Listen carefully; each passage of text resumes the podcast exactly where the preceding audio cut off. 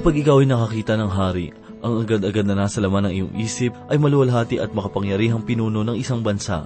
Subalit ano ang iyong magiging reaksyon kapag ang isang dakilang hari ay natagpuan mong nakasakay lamang sa isang pampasadang jeep? Isang halimbawa sa kasaysayan ang ating matatagpuan sa ikasyam na kabanata ng Zakarias, talatang siyam. At ito po ang mensaheng ating pagbubulay-bulayan sa oras na ito, dito lamang po sa ating programang, Ang Paglalakbay.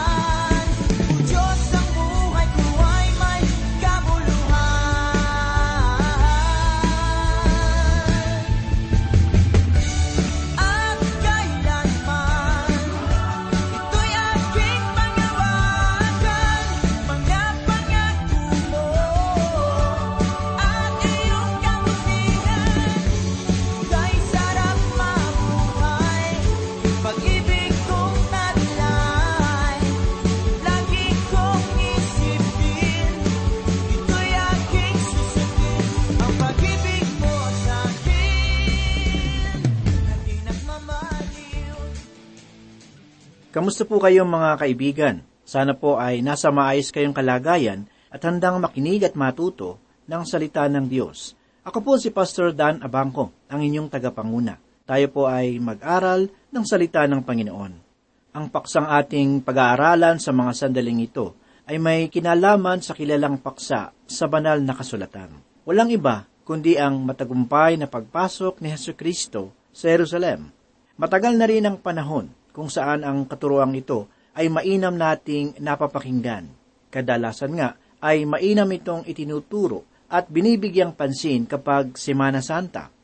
Ngunit, naisip o naitanong na po ba natin kung bakit naging matagumpay na pagpasok ang naging katawagan dito? Sa aking palagay ay dapat nating suriin ang banal na salita ng Diyos kung ano nga ba ang likod ng mga pangyayari upang masigit nating maunawaan ang ating pinaniniwalaan. Nais ko pong buksan ang ikasyam na kabanata dito sa aklat ni Propeta Sakarias.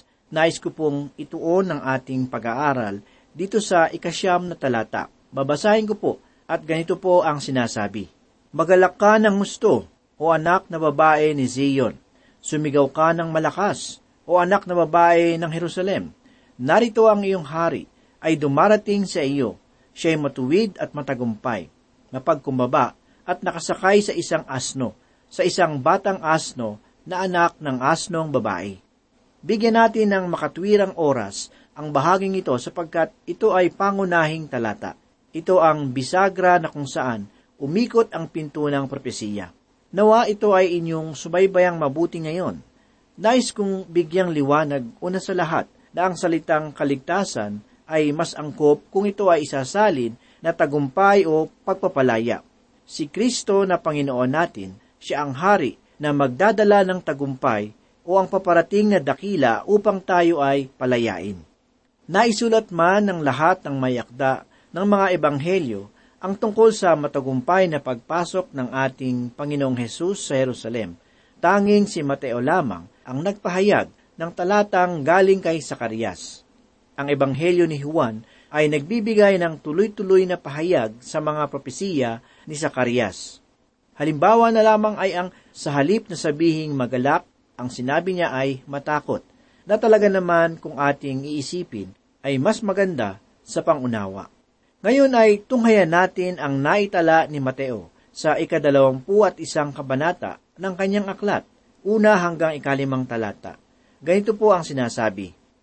Nang papalapit na sila sa Jerusalem at makarating sa Bethpage, sa bundok ng mga olibo, nagsugo si Jesus ng dalawang alagad na sinasabi sa kanila, pumunta kayo sa kasunod na nayon at kaagad ninyong matatagpuan ang isang babaeng asno na nakatali na may kasamang isang batang asno.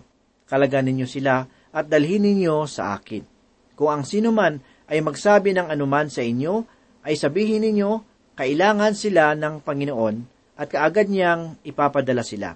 Nangyari ito upang matupad ang sinabi sa pamamagitan ni propeta na nagsabi, Sabihin ninyo sa anak na babae ng Zion, tingnan mo, ang iyong hari ay dumarating sa iyo, mapagkumbaba at nakasakay sa isang asno at sa isang batang asno ng anak ng babaeng asno. Kapansin-pansin mga kaibigan na sinabi ni Mateo, sabihin ninyo sa anak na babae ng Zion, sa halip na magalak ka ng gusto o anak na babae ng Zion, na ayon sa sinabi ni Zacarias. At kung napansin ninyo, inalis ni Mateo ang mga katagang siya ay matuwid at matagumpay. Tanging ang angkop lamang na bahagi ng talata ang inihayag ni Mateo, sapagkat ang ipinahayag ni Mateo ay ipinapaunawa ni Juan at yaong patungkol sa unang pagparito ng Panginoong Heso Kristo at ang mga naiiwan ay yaong patungkol naman sa kanyang pangalawang pagparito. Ang Panginoong Hesus ay dumating na nakasakay sa isang munting hayop ng kapayapaan at pumarito na may dalang kapayapaan sa kanyang unang pagparito. Siya ay magbabalik na nakasakay sa isang puti na kabayo sa pakikipagdigma sa kanyang pangalawang pagparito. Subalit, muli ang kapayapaan ang kanyang hatid sa pamamagitan ng pagsupil sa lahat ng kasamaan at ito ay kanyang bibigyang katapusan. Ang sanlibutan, ayon sa iyong nakikita, ay nagkaroon ng dalawampung daang taong mahigit upang tukuyin ang nararapat gawin sa ating Panginoong Heso Kristo. At sadyang kailupit pa rin ang pagtakwil sa Kanya ng kasulukuyang sanlibutan. Kung kaya nilinaw ng Panginoong Diyos na ang anak ay muling magbabalik upang maghari. Siya ay pumarito sa unang pagkakataon upang mamatay para sa ating katubusan. Subalit sa pangalawang pagkakataon, siya ay babalik upang maghari. Ito ay bagay na gumugulo kay Sakarias at nilinaw ni Apostol Pedro na hindi lamang si Sakarias ang nagtataka, kundi maging ang iba pang mga propeta. Isinulat ni Apostol Pedro sa unang kabanata ng kanyang unang sulat, talatang sampu at labing isa ang ganito. Tungkol sa kaligtasang ito, nagsikap at nagsiyasat na mabuti ang mga propeta na nagpapahayag tungkol sa biyayang darating sa inyo, kanilang sinayasat kung anong pagkatao o kapanahunan na tinutukoy ng Espiritu ni Kristo na sumasa kanila nang ipahayag ang mangyayaring pagdurusa ni Kristo at ang kaluwalhatiang susunod sa mga ito. Sa talata ay ating mababasa ang una at pangalawang pagparito ni Kristo. Ang mga propeta ay nagsikap na nagsiyasat ng maigi, subalit sila ay walang nagawa upang ito ay bigyan ng pagkakaiba.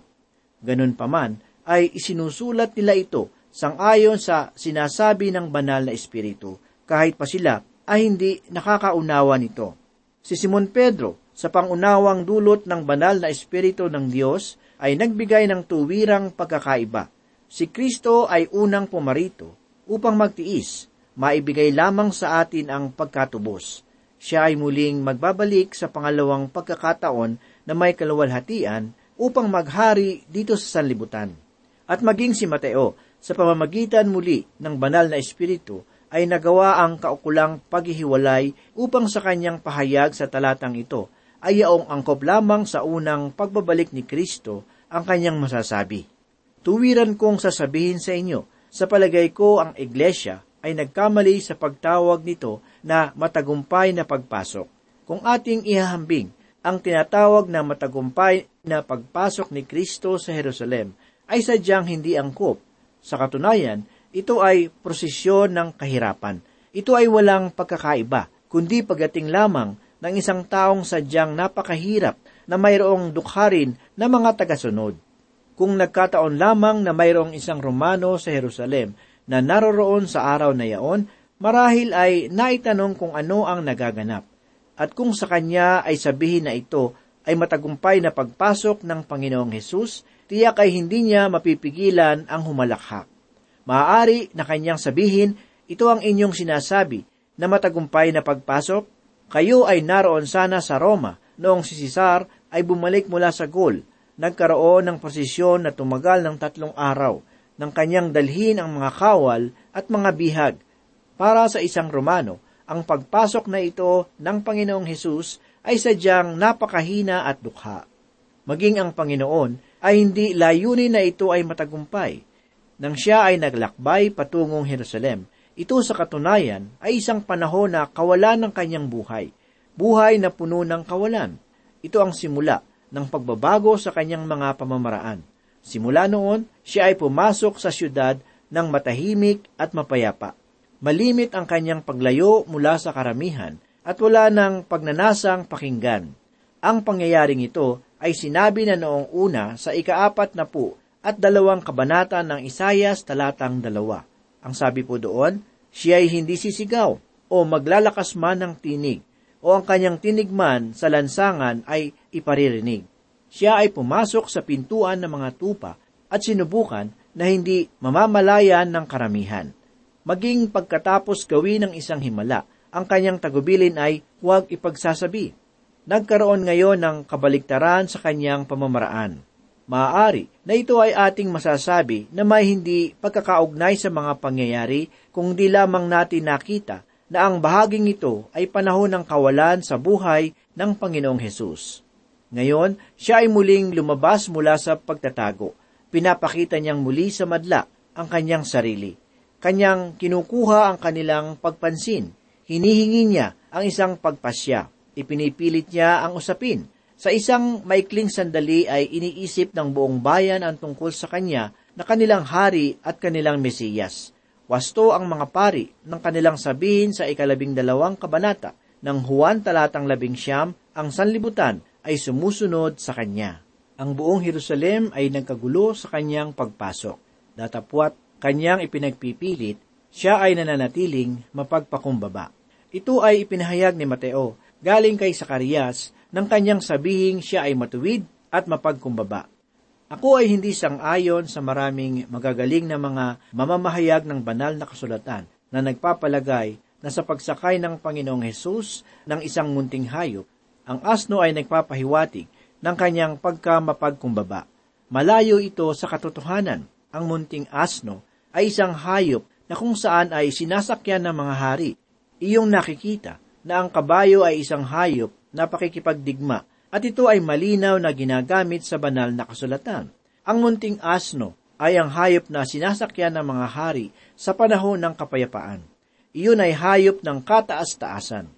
Sa aklat ng mga hukom, sa ikasampung kabanata talatang tatlo hanggang apat, ating mababasa ang isang hukom na mayroong tatlumpung anak at kanyang ikinuha lahat sila ng tigi-isang asno upang ito ay kanilang sakyan. Sa ating kapanahunan ngayon, iyon ay sintulad ng pagbili ng tigi-isang sasakyang pangkarera. Ang pagsakay sa isang asno ay walang ipinapahiwatig tungkol sa kanyang kahabagan. Ang palaisipan na nasa propesiya ni Sakarias ay ang pagdating ng Mesiyas, kung saan sasakay sila bilang isang hari, ngunit malalatiling mahabagin at mapagkumbaba. Sa pangyayaring ito, isa pang maling palaisipan ang dapat nating iwasto. Mayroong pagpapalagay na iisa lamang ang matagumpay na pagpasok. Nakikita ng karamihan sa mga tagapagturo ng banal na kasulatan sa gawing Britanya at Europa na si Kristo ay pumasok sa tatlong magkakasunod-sunod na araw. Siya ay dumating sa unang pagkakataon sa araw na Sabado, araw ng pagpapahinga. At muli, siya ay pumasok sa araw ng linggo at naulit muli sa araw ng lunes. Ang Panginoong Hesus ay pumasok una sa araw ng pagpapahinga bilang isang hari. Bigyan pansin ninyo ang isinulat ni Marcos sa ikalabing isang kabanata ng kanyang aklat, talatang labing isa. Ganito po ang sinasabi.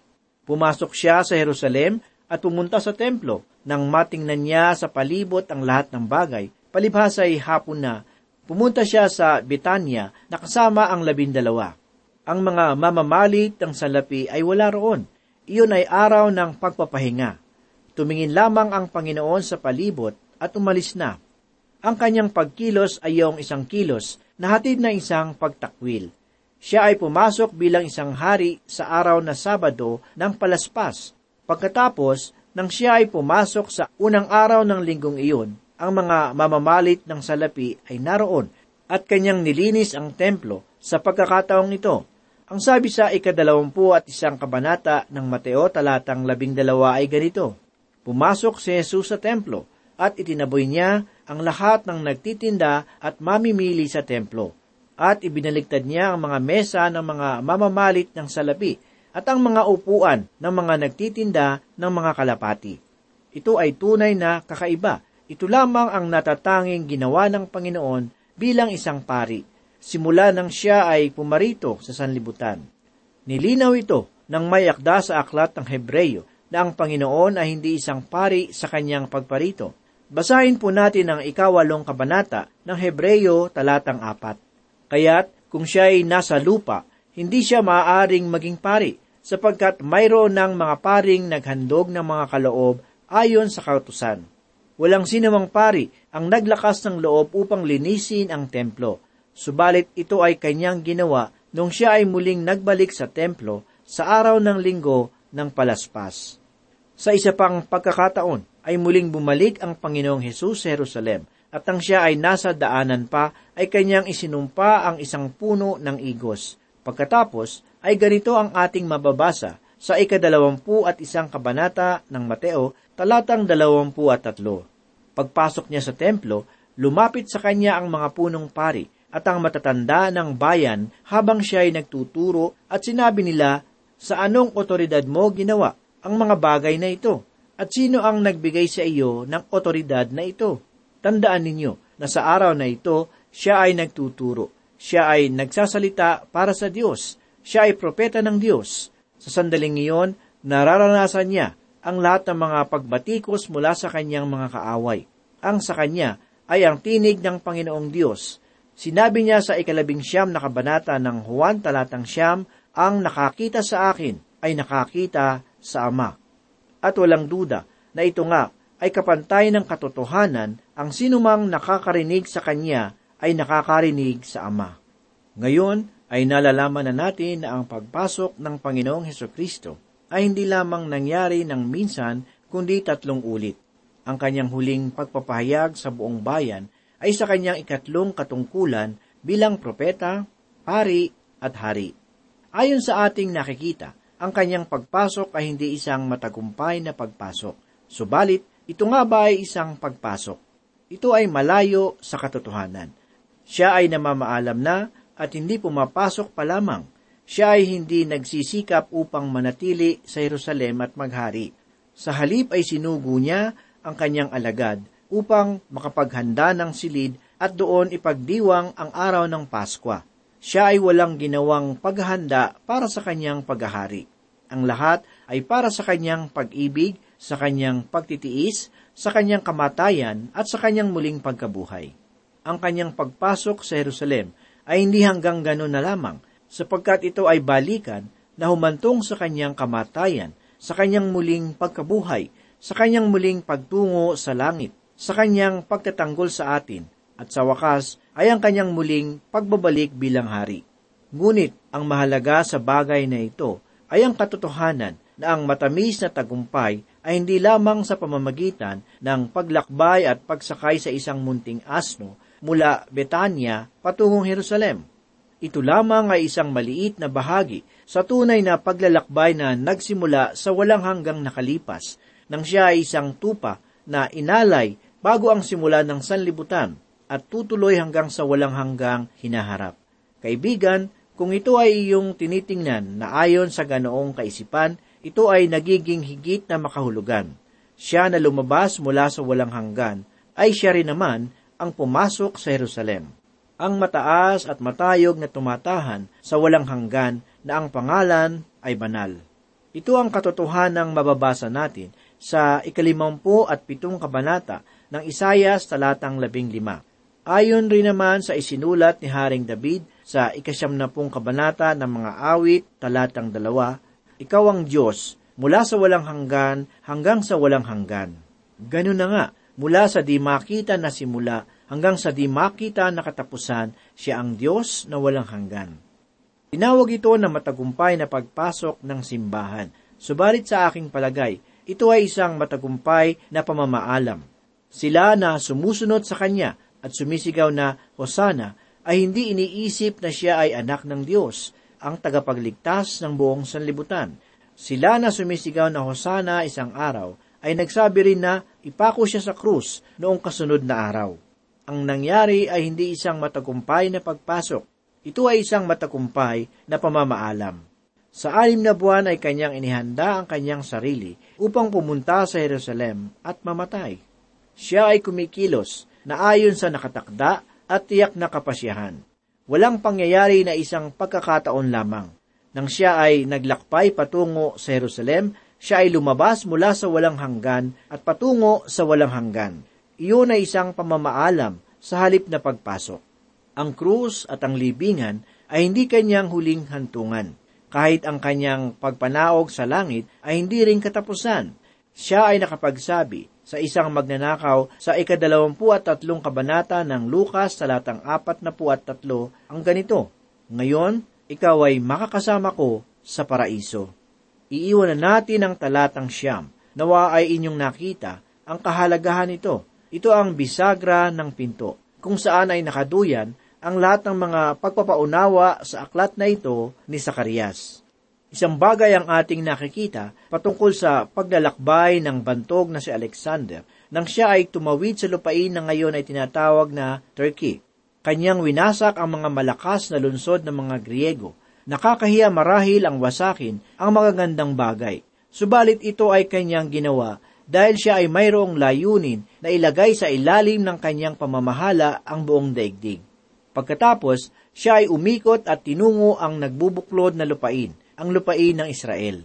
Bumagsak sa kanyang mga kamay ang lahat ng mga malalakas na syudad ng Assyria sa gawing hilaga, at siya ay tuluyang pumasok sa lupang pinangako. Una ay sa lupain ng mga Palestino, at pagkatapos ay dumating sa Jerusalem. Ang lahat ay naniniwalang ito ay kanyang wawasakin tulad ng ibang syudad, sapagkat ang punong pari doon ay tumanggi na magbayad ng buwis sa kanya, dahil ito ay binigay doon sa Medo Persia. Ang punong pari ay napipilitang tuparin ang kanilang kasunduan ng Medo Persia. Tulad ng inaasahan, ito ay ikinagalit ni Alexander at ninais wasakin ang Jerusalem. Ngunit hindi niya ito ginawa dahil sa isang pangitain na kanyang nakita tungkol sa punong pari. Ang matagumpay na pagpasok ni Alexander sa Jerusalem ay isang agaw-pansing pangyayari. At narito naman si Jesus na dumating sa Jerusalem na nakasakay sa isang munting asno. At siya ay hindi dumating upang wasakin ang sanlibutan. Siya ay nagparito upang iligtas ito. Hindi rin upang itatag ang isang kaharian at akitin ang mga tao na sumunod sa kanya at siya ay paglingkuran. Kung sangayon sa ikasampung kabanata ng Marcos, talatang apat na po at lima, ay ganito po ang sinasabi, sapagkat ang anak ng tao ay hindi na parito upang paglingkuran, kundi upang maglingkod at ibigay ang kanyang buhay na pantubos sa marami. Tulad ng aking sinabi, nang si Jesus ay dumating sa Jerusalem bilang hari ng Israel, ito ay hindi isang matagumpay na pagpasok, kundi pamamaalam.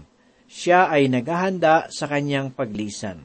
Subalit, siya ay muling magbabalik. Nagkaroon na ang sanlibutan ng mahabang panahon upang magpasya kung ano ang nararapat gawin kay Jesus. Dapat lamang na ito ay kanilang pag-isipan at pagpasyahan.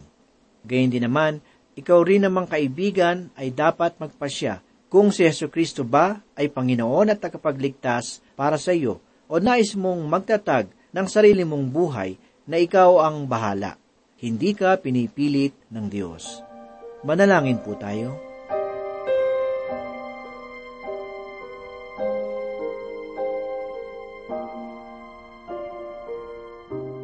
Panginoon, marami pong salamat muli sa iyong mapagpalang salita. Salamat Panginoon dahil ito po ay nagbigay sa amin ng kalakasan sa mga sandaling ito. Tulungan po kami Panginoon na maging masunurin at patuloy na tumibay ang aming pananampalataya sa iyo. Gawin po kaming mabuting patotoo sa aming kapwa. Ito po ang aming samot dalangin sa pangalan ni Jesus. Amen.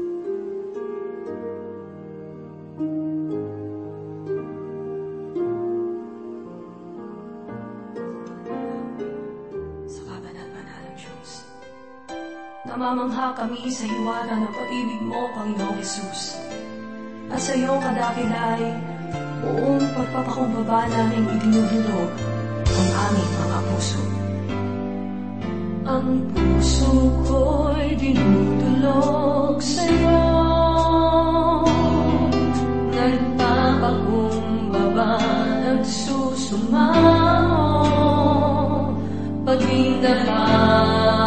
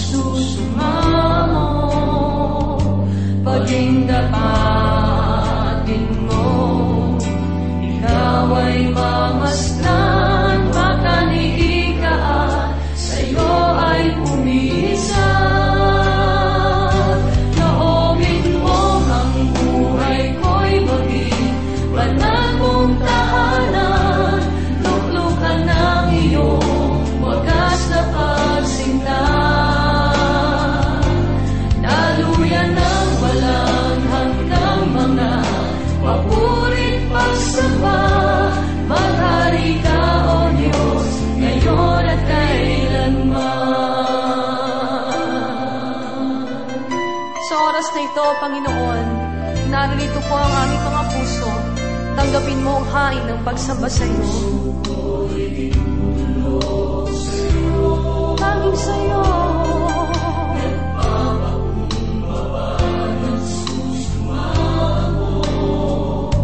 Paging dapatin